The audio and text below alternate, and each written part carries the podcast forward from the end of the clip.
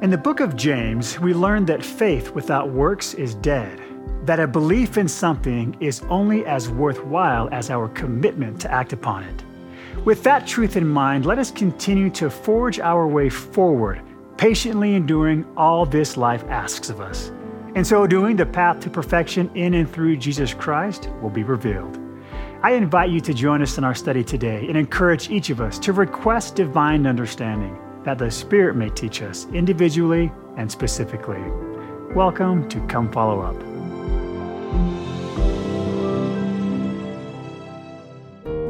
I would define faith as believing in something or that something will happen without actually knowing. To me, faith is believing in things that you have no real evidence of. You can't hear it, you can't see it. And of course, you can hear and see things spiritually, but when it comes to absolute proof, you don't have it, so you just have to believe sort of blindly. It's complete trust and confidence in God and everything else that is not in your power, but you know it's there. For me, an example of putting faith into action is when I pray, I go in with the attitude that whatever answers I get, I will act on, whether it's what I want or not. Acting on faith is similar to like walking down a dark hallway with the motion sensing lights. If you do nothing, the lights will never turn on, right? But when you take that first step into the hallway, all of a sudden the lights all turn on.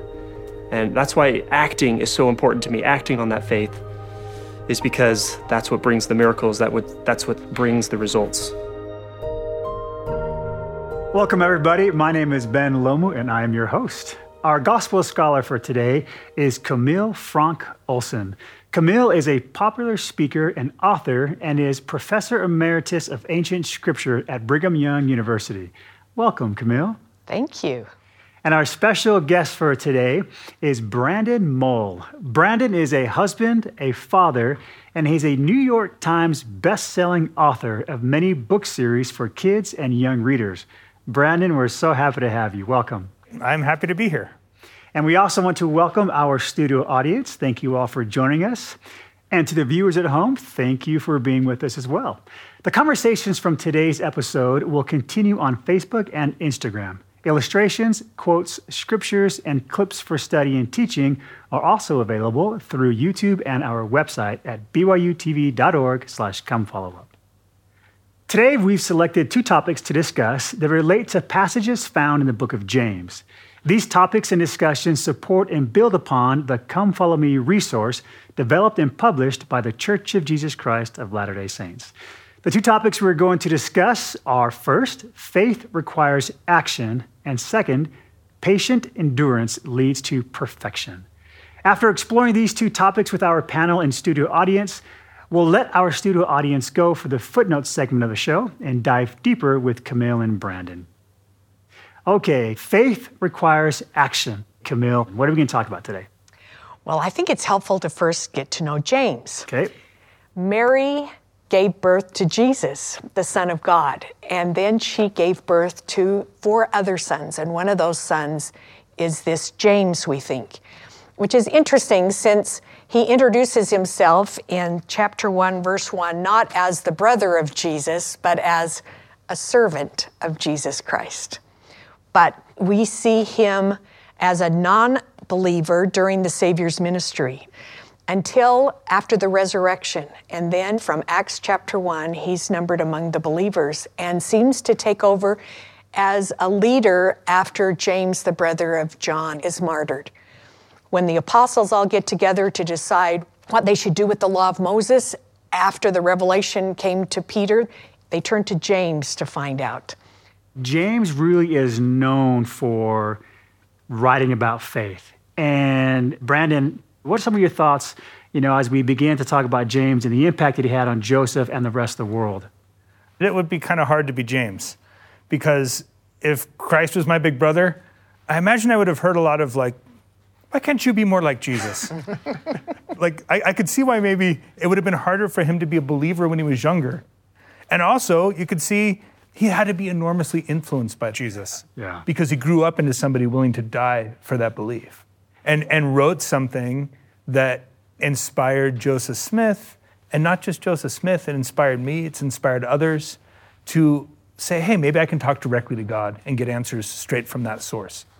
So we talk about the the influence of James, specifically on Joseph Smith, and it's very well known verse uh, for those that are not only of our faith but of other faiths as well. Uh, James chapter one verse five: If any of you lack wisdom, let him ask of God, that giveth to all men liberally and upbraideth not, and it shall be given him. Now, Brandon, you mentioned that James's writings had an influence on you, specifically these verses about faith. In what ways has this affected and shaped your life? Well, I, I grew up trusting that Joseph Smith was able to talk directly to God and that that option was open to us. And, and there's been several times in my life where I was looking for a confirmation of something and was able to get an answer that just kind of felt like a yes, like something that I could feel inside that seemed beyond my own mind or my own thoughts. And specifically, I remember a time when I was a young writer. I was, you know, trying to get published. I hadn't been published yet, and I was thinking perhaps that I would go be an English teacher at the high school and write on the side, and maybe that's how I could work to get my career started and pay my way for that year, right? And all I wanted was a confirmation that that was good to do. My wife was pregnant. It was kind of going out on a limb to go do this. And so I stayed up till midnight trying to get that yes. Midnight came and went. And, and I told myself, you know, I, I, I'm not going to bed until I get an answer. And finally, some point after midnight, I flipped the question and was like, Am I just not supposed to do this? And it was this very clear yes. Wow. And and I was like, wait a minute, because I, there was like a lot writing on this, and it was it had been the plan. It was what made sense. It was what I'd studied out. It was what my wife thought was a good idea. Um, I didn't have a really clear plan B, and it ended up being a few weeks later that I got a job writing for Excel Entertainment that took me on this whole different path that kind of led me into getting my first book published. And so it was one of those things where it was a true leap of faith to to trust that that yes answer actually came from God because it didn't make sense to my logical mind. And it taught me the lesson that sometimes the most important answers are the ones that don't make logical sense to us because God's taken us down a road we wouldn't have chosen on our own. So, Camille, I love this, uh, this example because it really does show what James is teaching when we talk about you know, faith and, and action combined together. What can you teach us or what can you add, not only from that experience, but from what Joseph went through and how we can as members of the church, as Christians, learn from this faith requires action? Um, we've seen Paul in his epistles that define faith as coupled with action. If you truly have faith, you cannot separate that from the way you live and act. But we come here to James and look at this definition. What doth it profit, my brethren, though a man say he hath faith and hath not works? Can faith save him? And then come down to verse 17 and 18. Even so, faith, if it hath not works, is dead, being alone. Yea, a man may say, Thou hast faith, and I have works. Show me thy faith without thy works, and I will show thee my faith by my works. James is telling us simply knowing truth. It isn't enough. You need to act on it. So, Brandon, based off of your experience, you, you clearly learned a very valuable lesson uh, on acting on faith. How do you see this correlation between faith and works together? Part of what James is saying is that when faith is present, good works or action will be a natural consequence of that faith. That they go hand in hand, that the faith will inevitably lead to good works. Not that those works are going to save you, because Christ is who saves us but those works are evidence that faith is present. So, real faith, if, if, if the, by the true definition of faith, kind of like what Camille is saying, will naturally lead to action as opposed to just some, uh, faith is just a belief. I think of it this way it's nice that I know there's a path, it's nice to know it's there, but knowing it's there is not the same as having walked it. You have to believe in such a way that you then partner with Christ and walk the path and learn the stuff that you learn as you walk it. Now, as part of this conversation about faith and works, I think it's important sometimes to, to kind of, um, as Alma talks about, how as we exercise faith, then it continues to grow. And so we had a question that came in about specifically the combination of faith and works together. And let's watch it and see how we can help answer it. Hi, we're Julia Miles, originally from the UK. And we're currently serving a mission in West Africa in the Benin Cotonou mission. Our question is James said that faith without works is dead. Once we've found faith in the Savior, Jesus Christ, what action or works will help keep this faith alive and growing? That's a good question. What do you guys think? I think it's a great question. I mean, for me, what comes to mind is that as we pray to God, as, as we as we seek to have a relationship with Him, He gives us little answers and nudges, and and and so part of those works is, I think it's to do whatever you feel inspired by Him to do. I think if you're listening to your conscience, if you're listening to that voice of God as you pray, like my top priority is is to do what he tells me to do, like and to actually take action on those promptings. As Brandon's sharing this, I I hear he's saying a lot about doing, and, and James talks about that. How you can't mm-hmm. just hear it, you can't just listen to that voice. Okay, that sounds great, mm-hmm. and I'm just going to keep doing what I was doing before. In James chapter one, uh, verse 22, he says, "But be ye doers of the word, and not hearers only, deceiving your own selves." Mm-hmm. So, Camille, will you give us some of your thoughts on what James is talking about being doers of the word? Yes. I mean, just look down just a little farther. Verse 27 Pure religion and undefiled before God and the Father is this. Is pure religion sitting it, going to church every week and hearing everything that is taught and then leaving and going about your everyday life? Pure religion and undefiled religion is this that you visit the fatherless and the widows in their affliction and to keep himself unspotted from the world. So, uh, from our audience, what are some of your thoughts on what it means to be a doer of the word and not a hearer only? Matthew. Yeah, so, so that example is really relevant to, to my life because my mom was a, a widow. So she was always, you know, eager to make sure that we had home teachers that came to visit. And it just made me really grateful for all of those brethren who left the comfort of their homes. It really made a difference. And Matthew, as you as you reflect and think back on on that example that you saw, how does that affect you moving forward in some of the decisions that you make and how you serve? Yeah, it's it's really affected the way I see other homes too. You know, I, I'll tell my my own wife or, or my kids, "Hey, Daddy's got to go visit some other mm-hmm. home," and I just you know look back and reflect on those experiences I had when I was a kid, and I needed that presence. I love those thoughts, you know, and, and from the scriptures, Camille, we have some really powerful examples of, of doers and not hearers only. Can we talk about a couple of those? Oh, and James, because James mentions them. He does. It's at the end of chapter 2. Um, he gives in verse 21 Was not Abraham our father justified by works when he had offered Isaac his son upon the altar? He followed through and was ready to go until God stopped him. And so he says he's justified by his works, but his works grew out of his faith, right? And the other one I just love is down here in verse 25. Likewise, also was not Rahab the harlot justified by works when she had received the messengers and had sent them out another way. Um, remember back in Joshua chapter 2 and 6 when the children of Israel were ready to come into the promised land and she hid the two spies mm-hmm. and saved their life. And then they brought her and her family out.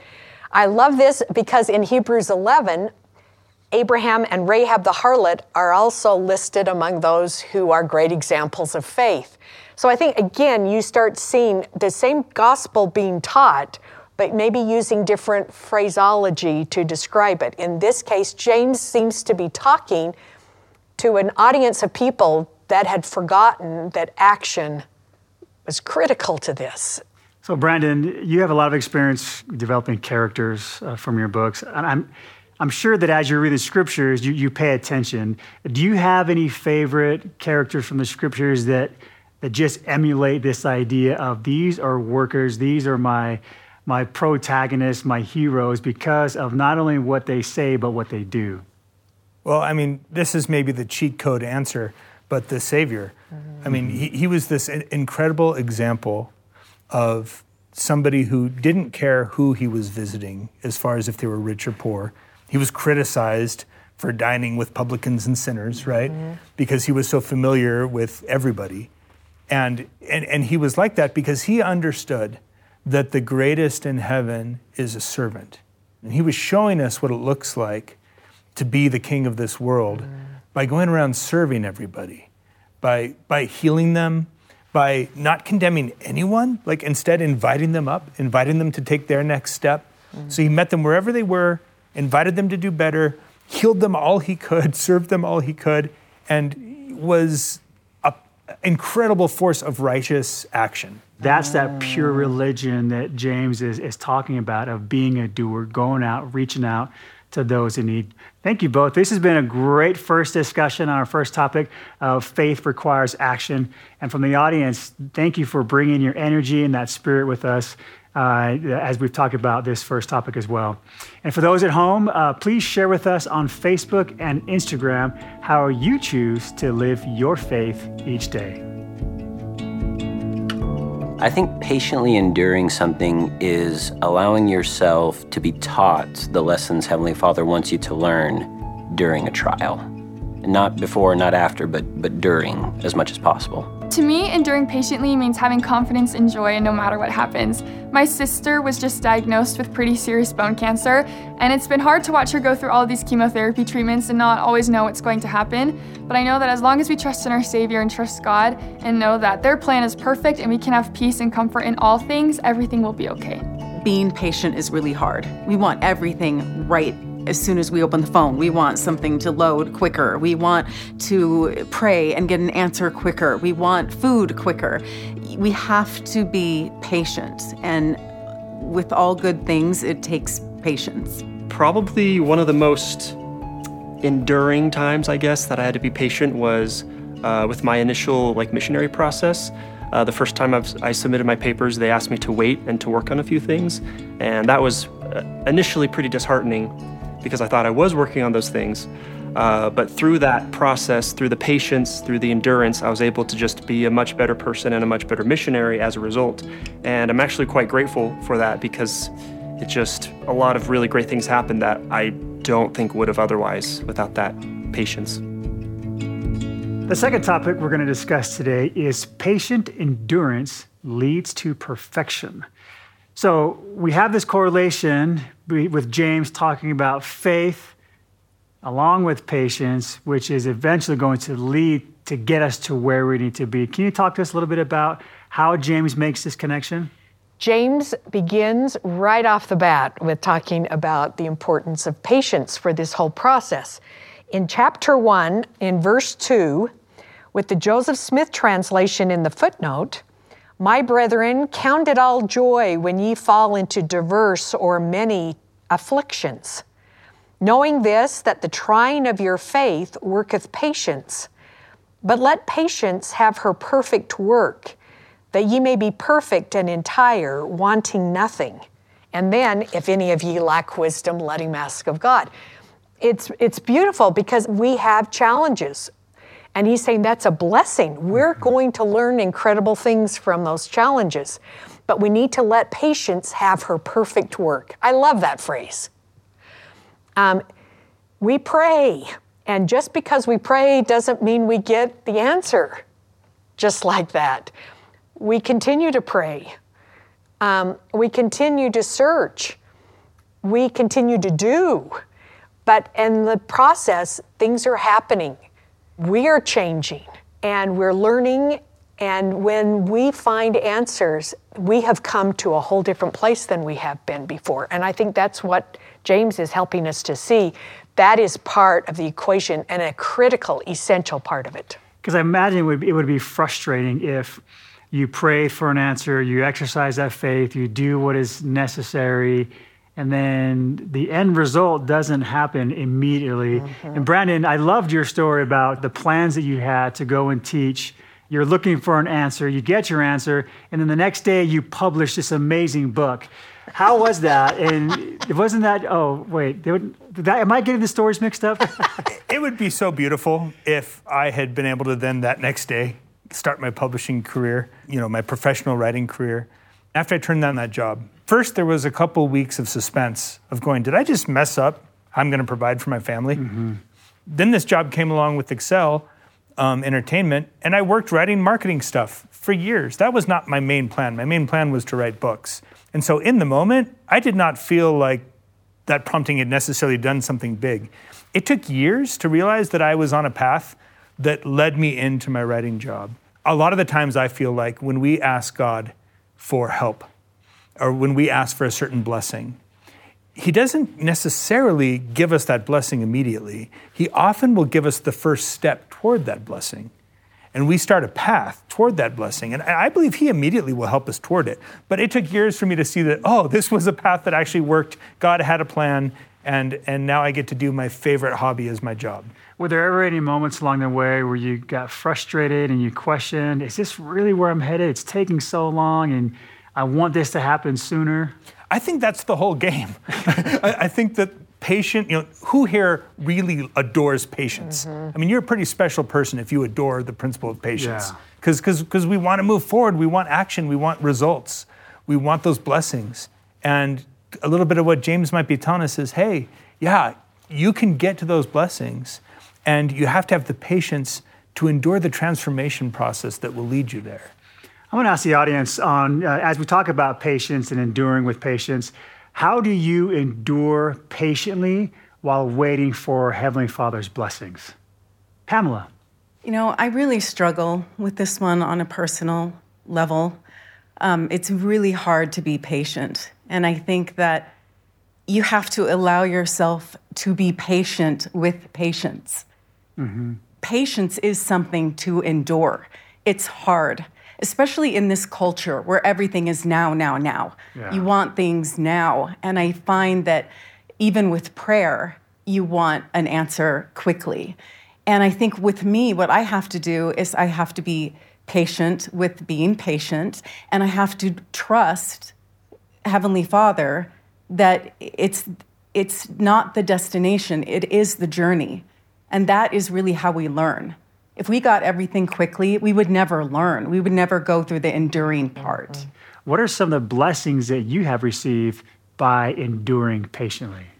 Well, I think one thing that I've realized is that while I'm waiting to get what I want, because that can be really frustrating for me, I try to go back to looking at what I do have and gratitude and being grateful for what I what I have. And then I it seems like I always find that even if I don't get what I wanted, I ended up getting what I needed. Mm-hmm. But I never realized that in the moment. It's only after.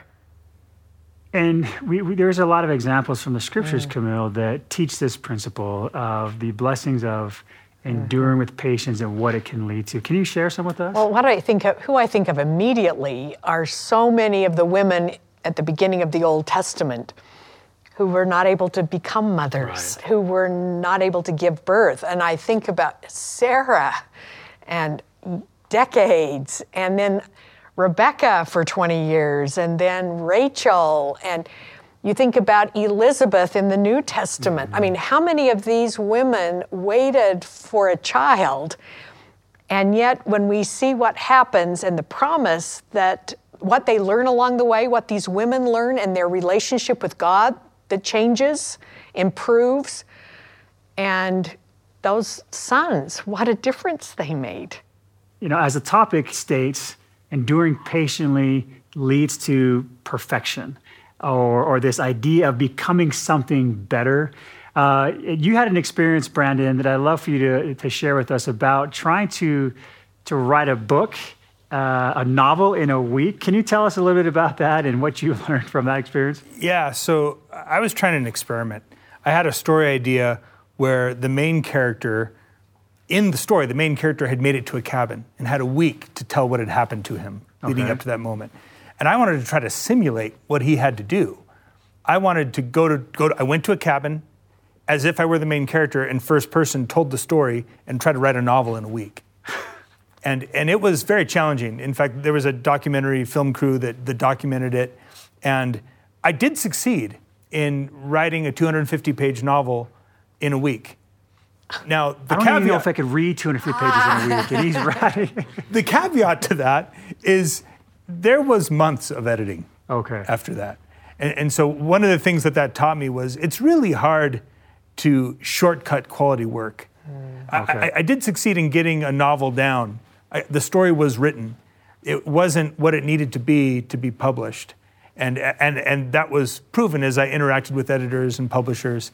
And so there was, I, I- guess one thing I learned from that is that you just can't shortcut the process. Yeah. If you want to get the result, you have to put in the work. If we want to become something spiritually, if we want to become redeemed, then we have to put in the work to become. We have to trust God to lead us through that process. What does that look like? Because I'm curious as you're talking, I'm trying to think in my mind, like, because it's brilliant. I love that, like the idea of you complete the novel, but you're far from finished. You you kind of went through the steps, but the novel wasn't complete. How do we draw from that on a spiritual sense of putting in all the time, all the effort, and completing something where it, yet we still have so far to go to become where the Lord really needs us to be? I think about there's the guy that I'm trying to become, and there's the guy that the Lord sees I can become. And, and he's got to at some point bridge that. He's got to help me catch his vision for who I can be. And that's going to be a process. Yeah. That, that takes time. That takes lots of experiences of him helping me see things that weren't part of my plan. But don't you see that sometimes one of those steps, those little steps, you you taste the product of what has happened by following him. Yes. And you sense the improvement that has happened and it is it tastes so good that you're ready to say, okay, I'll, I'll go and I'll go down the path again. Those glimpses that we catch mm. of who we are becoming as we follow the Savior give us the trust and confidence mm. to be patient with the rest. Mm-hmm. My mind is just spinning right now of all these connections. I love how you talked about you had become something, but not yet what the Lord had wanted you to become. And you know, we serve we serve missions. Uh, we get baptized. We become members of of the church, disciples of Jesus Christ. But that's not the end point. And so, just as you're speaking, it's all starting to make sense of the difference between enduring patiently to become what we think we've arrived at, a point we've arrived at, versus what the Lord has to stay with us. That's brilliant. You should write a book or something and really get some of your thoughts and ideas out there for people to read. As an author, what have you learned about the power of words? You, you can use words to create all sorts of effects. Um, when I write a novel, like when I write Fablehaven, I'm, I am using words to create an experience for a reader. And, and it becomes characters they might feel like they know and an experience they feel like they lived. And, and, and this is done just by the arrangement of words, mm-hmm. right? And so I know that words can paint on the mind, words can create experiences, and it becomes a question of what kind of experiences are we trying to create for other people with our words, right? I could use my words to tear you down and make you feel bad. I could use my words to build you up. I could use my words to tell you the truth. And if I told you something true, it gives the Holy Ghost a chance to say, hey, that's true. I could use my words to deceive and to lie. And if I do that, I put you in the tough position of trying to make sense of that, right? And so, I mean, words are very powerful. I mean, I think there's a reason Christ is called the Word. Uh, it's a hint at how powerful words can be as, as words try to deliver truth to us. Thank you both for sharing this in this conversation, and I'm excited to continue uh, our, our discussions later for the audience. Uh, thank you so much for being here with us and for contributing, for adding so much positivity and energy uh, to this discussion today. And for the viewers at home, we still have much to cover from the book of James. Stick around for footnotes. The Spirit talks to me through other people or different opportunities that pop up. And so usually I'll just be like going through my life and then something will pop out. And I'm like, wait a minute, that was an answer to a prayer that I had or a question. The Spirit communicates with me in various ways, mostly depending on the situation.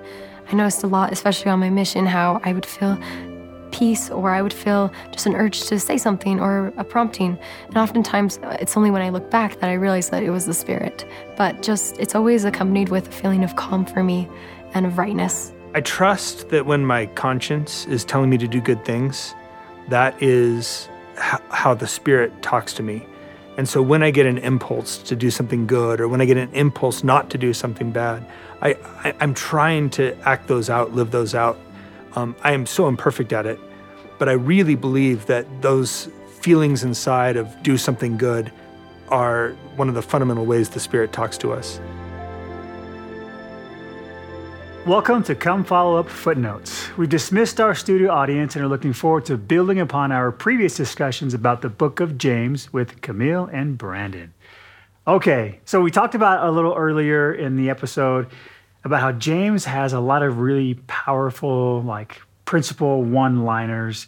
Let's go to the beginning of James and see where we want to go from this. Of all the ways James could have introduced himself, yeah. he chooses a humble way, which mm-hmm. would suggest he's learned that.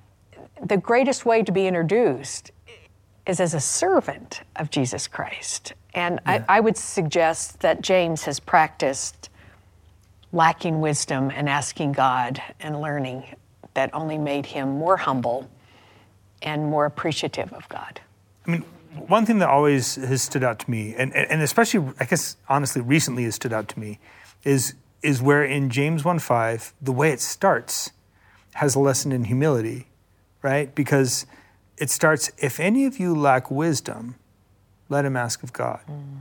And so, so, what's the prerequisite to asking? Realizing there's something I don't know. Yeah. And, and that can be so hard. I mean, that can be really tough because we, we get comfortable in our lives and, and we want to feel like we're in control. Mm-hmm. We want to feel like we know things. And here it's telling me, hey, Brandon, there's all sorts of stuff that God knows that you don't. if, if you're wise enough to see that and to ask, He's got stuff to tell you.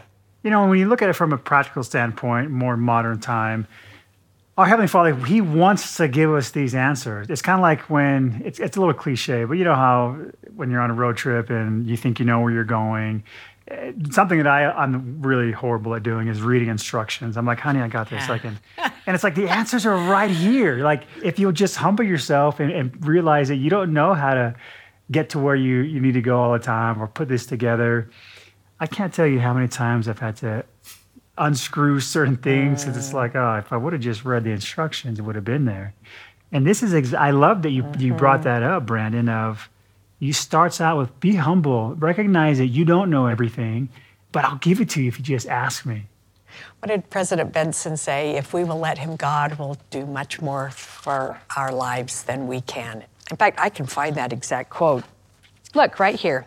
Men and women who turn their lives over to God will discover that He can make a lot more out of their lives than they mm-hmm. can. He will deepen their joys, expand their vision, quicken their minds, strengthen their muscles, lift their spirits, multiply their blessings, increase their opportunities, comfort their souls, raise up friends, and pour out peace.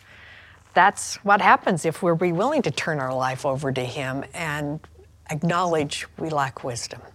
Well, you want to be happy.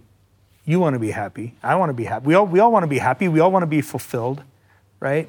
And, and I think I look at my plan for making myself happy or making my family happy. And I think God looks down at that and goes, okay, that's a good brainstorm. you know, you're trying. I, I, see there's some good ideas here. He's like, I've got a bigger plan. Yeah. I've got a better plan. I, I, see some details that you missed. And if you'll just kind of hand it over to me, if you'll just be humble and say, you know what, 47 year old Brandon Mull has not figured it out yet. Yeah. If you can just kind of let go of that and just establish the attention to come to me yeah. and, and, and the attention to be happy let me kind of lead you along. And if, if, if you let me lead you, I'll take you to places you never imagined and pour out mm-hmm. blessings, like that quote mm-hmm. says, that, that you couldn't have even maybe imagined for yourself. When I was in high school, we were asked to make a list, kind of a letter to ourselves of what we would be oh, like yeah. in 10 years. and I described what I thought my life was going to be. You know, it was yeah. so different from what, and yet I have to look back and say, you know, the different paths you feel those prompting of the Spirit. And I didn't understand that and recognize that to begin with. Mm-hmm. But it's practice and practice and practice. And suddenly you say, He took me places that I could never imagine, and that ended up being a tremendous blessing in life. It takes a lot of faith to continue down that path and to recognize okay, I'm going to trust that going down this path one step at a time, growing step by step is going to get me to where eventually mm-hmm. I need to be. Especially when the present moment is uncomfortable. Yeah. Uh-huh. You know, you're like, I, this isn't where I want to be. This Yeah. isn't. And he's like, well, then don't stop. Stay moving on the path, and, And- and I'll there- get you someplace better. And no one around you is giving you any support for that direction that, Yeah, that you're feeling. That sometimes happens as well. Yeah. Probably the most proven principle in my whole life that I could say I have a personal knowledge of is as we try to draw near to God, He reciprocates. Mm-hmm. I, I am sure, I know that we have a God who is anxious to interact with us. And so when we open the door by trying to be near to Him, mm-hmm. He's not like, well, I don't know if you're good enough yet. He's like, finally. Fine. you know, he'll, take every, he'll take everything we'll give Him. I mean, he improved that. If, if, if one thing we learned about the Israelites is no matter how far off they strayed, the moment they decided, okay, I want to come back, is okay, come on in. I'll, I'll, I'll take you back That's in. the parable of the prodigal son as Right. well, right? Mm-hmm. Mm-hmm. If it's sincere, it's for sure and it's immediate. And if it's not sincere, he'll work with you as it becomes sincere. And we do that with our own kids. You know, when you think about some of the things that our own children make, and and, and we as, you know, these mortal humans that are so impatient and imperfect, yet man, when our kids, when they mess up and they just come back to us seeking, you know, forgiveness, naturally we just open our arms and, and, and we're so quick to forgive. Imagine our Father in heaven, how much more he will. Mm-hmm. There is a power in the gospel. There's a power that is accessible to us. That as we learn how to not just make a choice, but mean the choice we made, right? Mm-hmm. Like, like with a baptism, we, we enter a promise, we enter a mm-hmm. covenant. With a marriage, we enter a covenant. Mm-hmm. But then the challenge after that is okay, you started a path. You've declared intention, mm-hmm. basically, here. You've, all you've done is declared intention. All you've done is taken a first step. Now walk the path, Yeah. right? In Abraham 3:17, there is a verse that taught me something about meaning the choices we make. I'm just going to read the second half of the verse. And there is nothing that the Lord thy God shall take in his heart to do, but what he will do it. Mm, that's an incredible mm. promise. So when God says, I'm going to do something, it's as good as done. Yeah. It's, it, it- it's a guarantee. Mm-hmm. There's no doubt. There's no question. This is why we can rely on Him mm-hmm. as our God, because if He says, do this and you'll be saved, He'll follow through. Like that, that is a sure thing, right? And so, how do I then become like that, right? Like this is the process. I'm trying to learn how to make these choices and mean them and not be double-minded, mm-hmm. Yeah. right? Not go back on it, not turn back. Actually mean it when I say, when I say, I'm your servant, Christ. Like it's not like I'm your servant till hard times come, right? Like that, that's part of walking the path. And it just goes to what James says don't just be a hearer, be a doer. Don't just listen and be like, oh, yeah, I believe, I follow this, I'm on this path without doing anything to back it up. And and something we all do, right? Like I mean, like I, I'm not kidding. Everybody makes these covenants and then we immediately mess it up. I know. To some degree, right? I mean, like like we we immediately proceed imperfectly after making that covenant. And so that's the challenge. Trust that we got a savior. Say, hey, I want to keep this covenant.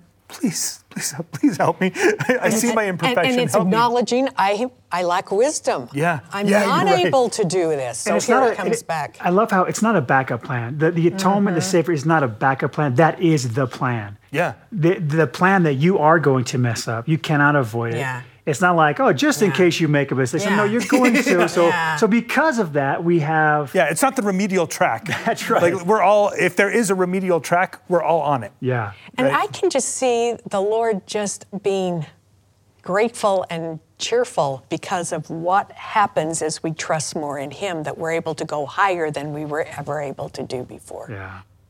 But here's chapter 4, verse 17. Therefore, to him that knoweth to do good and doeth it not, to him it is sin. I just think that's such a clear, easy way to understand sin. I know when I know what I'm doing is not right. Mm-hmm. I know what when when I have been taught right and I understand and I have a testimony of that and yet I go contrary to that. That's what he's saying. That is what sin is. And you notice there's a difference in, in the description of, of sin in that sometimes we think it's, look, you know what's wrong and you do it anyways. He says, you know what's right. Mm-hmm. You know what's good, and you're not doing it. Sometimes we mm-hmm. think that keeping the commandments is not doing something bad, whereas Yes. we get this clear message that Yeah. not doing what is right, not going out and being proactive Yeah. and being good, that's the sin. And how appropriate that this is James who saw so much good, so much of what the Savior did to go out and bless the lives of others. And he writes so much about that, about being active, go out, lift, serve. But think about him if he is the Savior's younger brother mm-hmm. and he saw this and he didn't follow it. He's here as a witness that you pick up and you can keep going and you can Right. change. And, and he's t- teaching this now as a true disciple of Jesus Christ.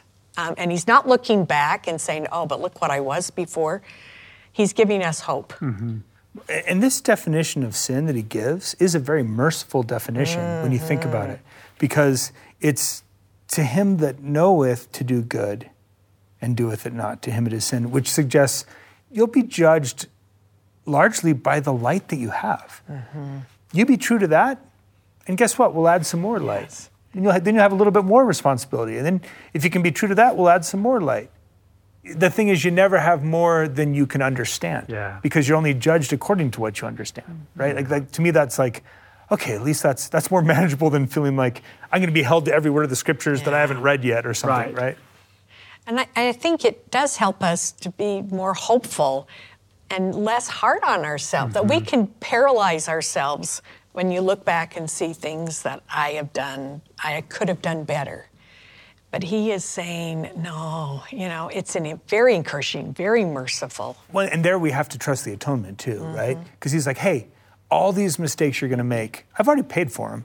I've got you covered, right? So as soon as you do see this thing that you did, you failed to do, just repent, Yeah. and you're covered. Like you don't have to destroy yourself over your mistakes. You, you just uh, as soon as you see them, as quick as you can, repent.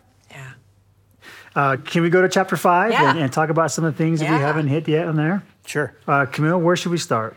Oh, I mean, you can see just real briefly seven and eight talking about patience again, but then specifically pertaining to the coming of the Lord. Remember that parable that the Savior gave in Matthew 24? You know, you don't know when the master of the house will come home.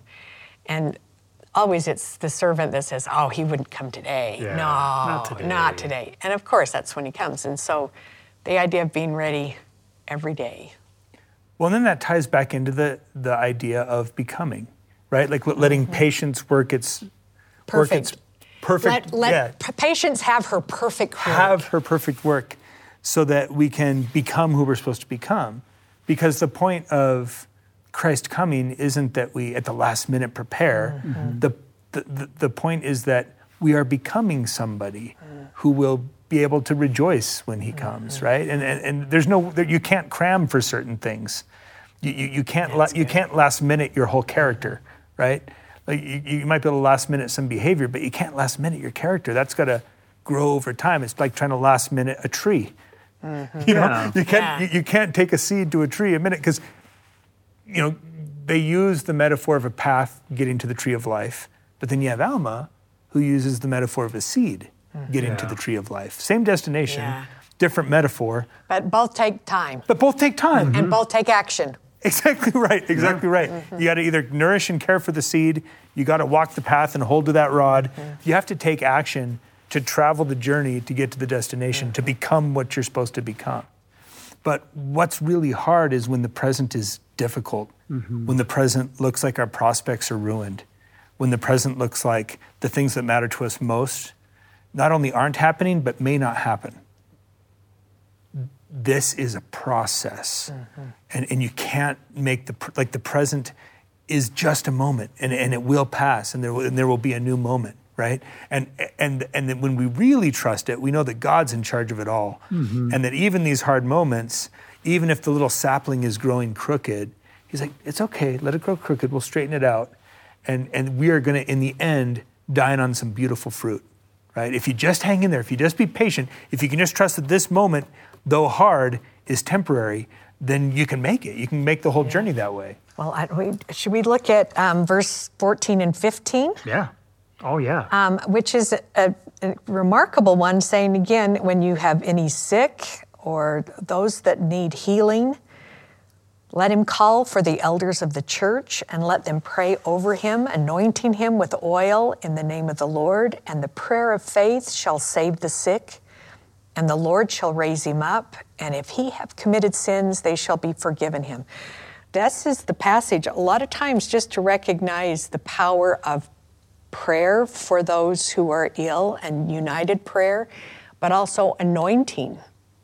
Right. It gets specific there. right? Yes, very specific, and and you and you see something even in that of Jesus Christ. I see because oil.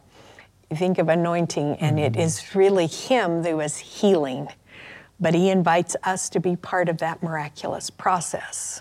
Can I uh, offer up um, a different perspective on, on this one of these verses you read?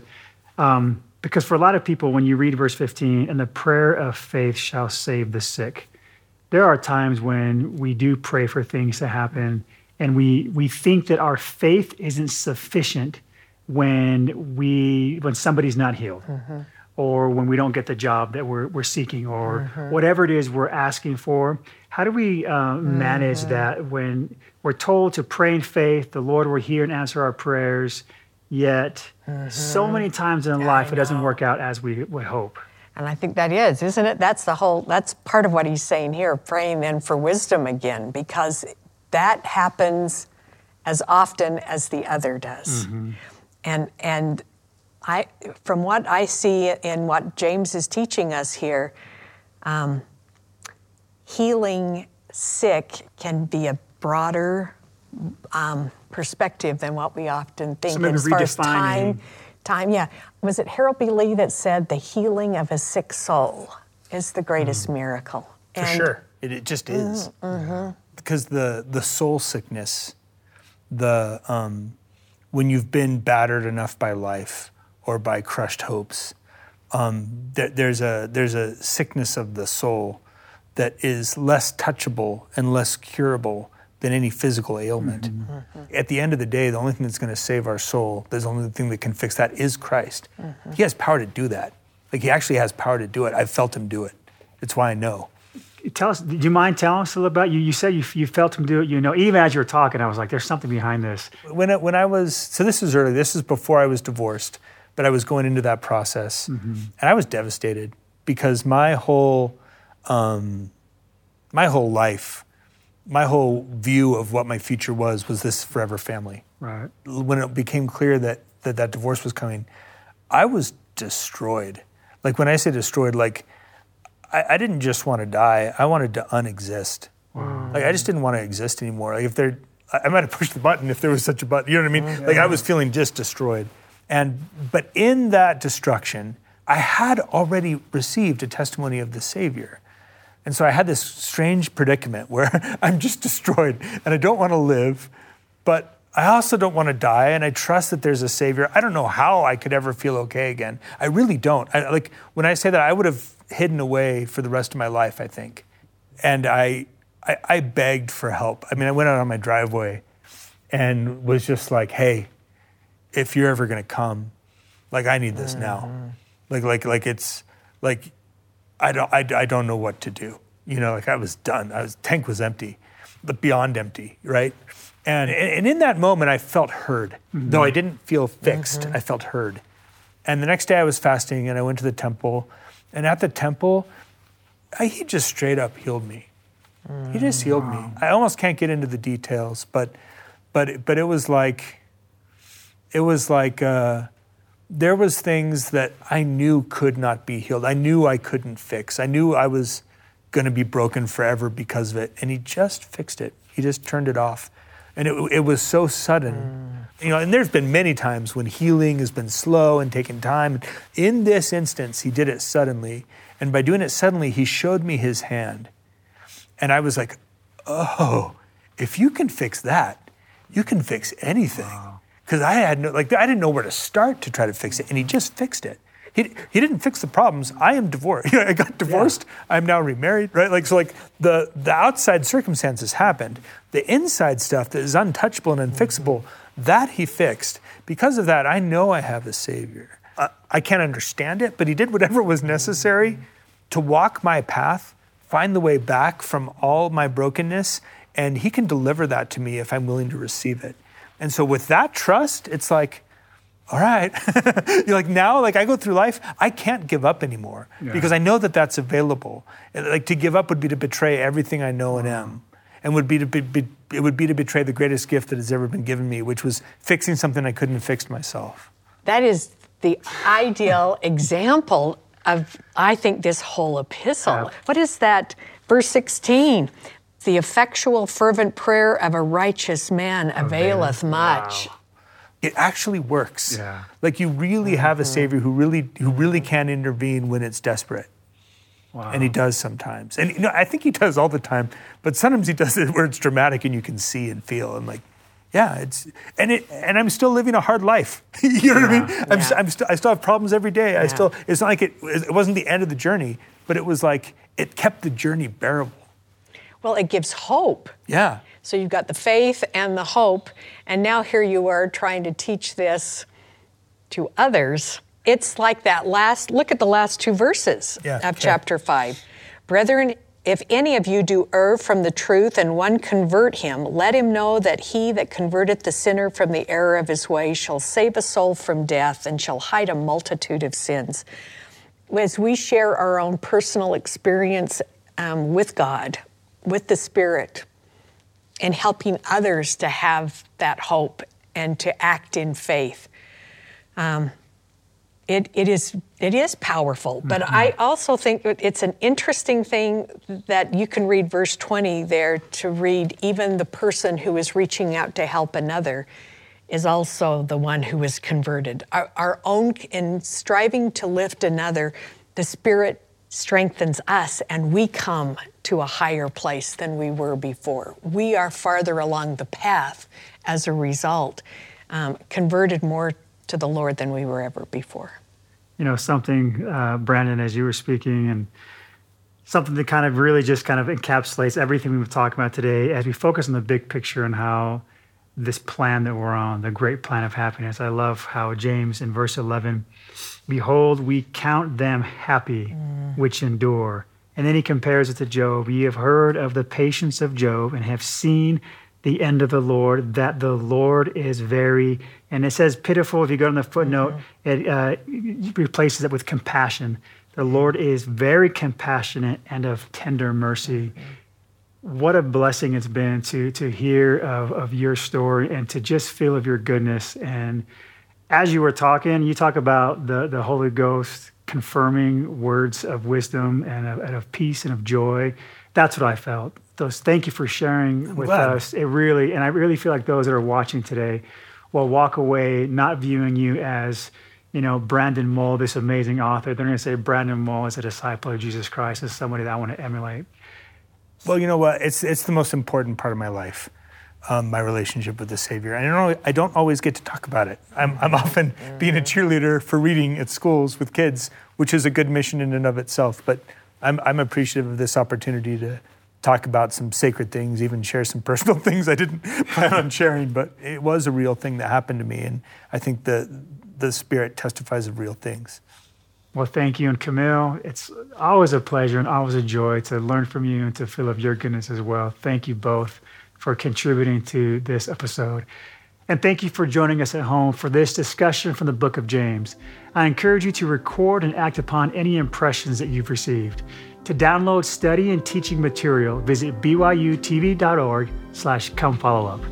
Next week, we're in the first and second books of Peter, where we'll talk about our divine nature, our convictions, and more. Thanks for watching.